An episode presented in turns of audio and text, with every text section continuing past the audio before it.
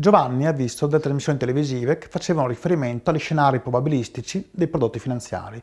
A dire il vero, non ci ha capito quasi nulla, è molto confuso.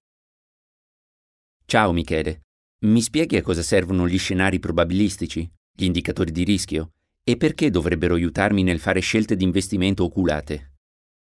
Caro Giovanni, non è un tema facile.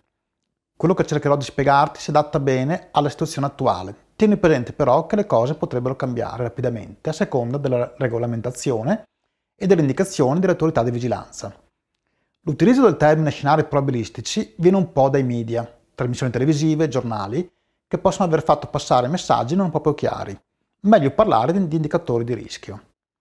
Partiamo da un elemento ovvio. Qualunque investimento tu consideri, il suo rendimento non è noto a priori. Anche il BTP tradizionale con cedolare fissa presenta un rischio di default dell'emittente. Tipicamente un investimento, a seconda del titolo, sarà caratterizzato da un rischio azionario, di interesse, di default, di cambio. Va bene. E quindi come faccio ad orientarmi per capire il rischio dei diversi prodotti su cui posso investire? L'indicatore principale di rischio nei mercati finanziari è la volatilità, che rappresenta quanto il rendimento di un titolo, ad esempio giornaliero, sia discostato dal suo valore medio. Nel caso di titoli obbligazionari e azionari scambiati sui mercati, questa informazione è reperibile sulla stampa specializzata su Internet. Nel caso in cui l'informazione sia significativa, la normativa richiede che essa sia fornita in prospetti informativi. Ad esempio, nel caso dei fondi comuni di investimento o dei fondi pensione.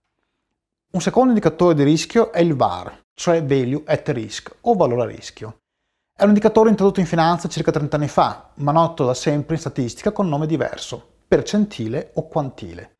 Il VAR cerca di fornire un indicatore di rischio in termini di probabilità di perdita e quindi per oscillazioni negative del prezzo del titolo. La volatilità invece misura in modo simmetrico la variabilità sia positiva sia negativa. Mi sembra complicato. Aiutami a capire. Il VAR di un investimento è sempre riferito ad un orizzonte di tempo, suppone un mese, e a un livello di probabilità. Se investi 10.000 euro in un prodotto finanziario e il VAR a un mese con un livello di probabilità del 99% è di 350 euro, significa che nell'1% dei casi peggiori per il tuo investimento perderai da qui a un mese almeno 350 euro o se preferisci il 3,5% del tuo investimento. Ti seguo. C'è altro da sapere? Sì, c'è molto altro. Nella prassi per calcolare il VAR si usano livelli di probabilità come 95%, 99% talvolta 99,9%.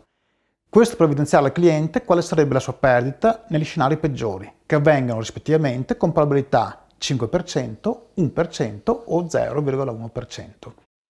E come orizzonte ci si posiziona su un giorno, un anno, tre anni in relazione alle richieste della normativa e all'orizzonte di investimento del cliente.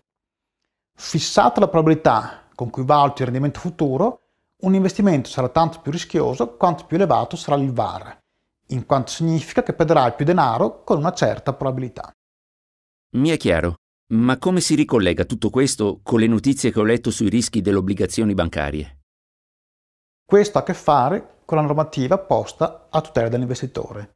Il contenuto dei prospetti informativi per offerte di investimento è differenziato a seconda che si tratti di obbligazioni, azioni e altri strumenti più sofisticati, fondi comuni, strumenti assicurativi. Nel 2009 Consob introduce gli scenari probabilistici per i prospetti informativi delle obbligazioni e dei fondi comuni di investimento, come prassi che gli intermediari potevano seguire senza rendere obbligatori. La richiesta era di evidenziare con quale probabilità il cliente avrebbe A. perso del denaro, B. guadagnato ma meno dell'investimento privo di rischio, come titoli di Stato con la medesima durata, C. guadagnato in modo simile all'investimento privo di rischio e infine D. guadagnato di più dell'investimento privo di rischio. Inoltre Consob chiedeva di calcolare anche i valori medi statistici dei rendimenti in questi quattro casi. Bene, ho capito. Ma come funziona oggi?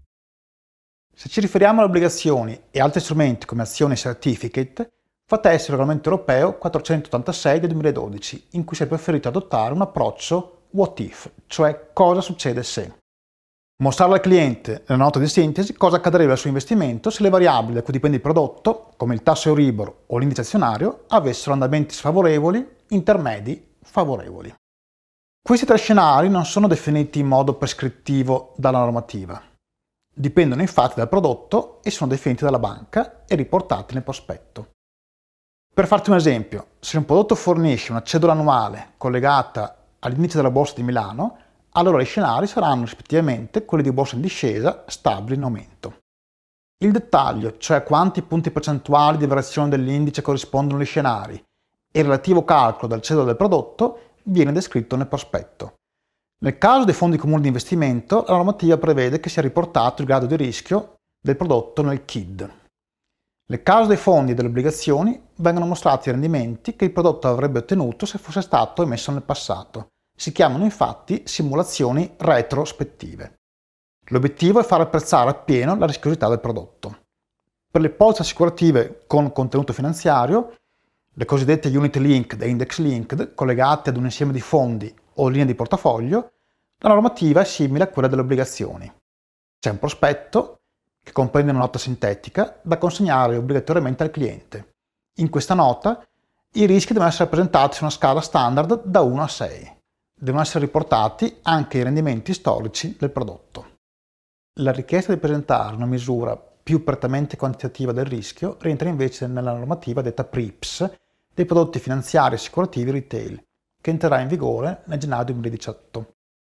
Tale normativa prevede che venga riportato un VAR al 97,5% e soprattutto che vengano evidenziati gli scenari di rendimento su tre diversi livelli, leggermente sfavorevole, mediano e leggermente favorevole. Infine, notizia di pochi mesi fa, su richiesta della Commissione europea è probabile venga inserito anche un quarto scenario, detto di stress, così da poter valutare i rendimenti sotto condizioni di mercato estreme negative.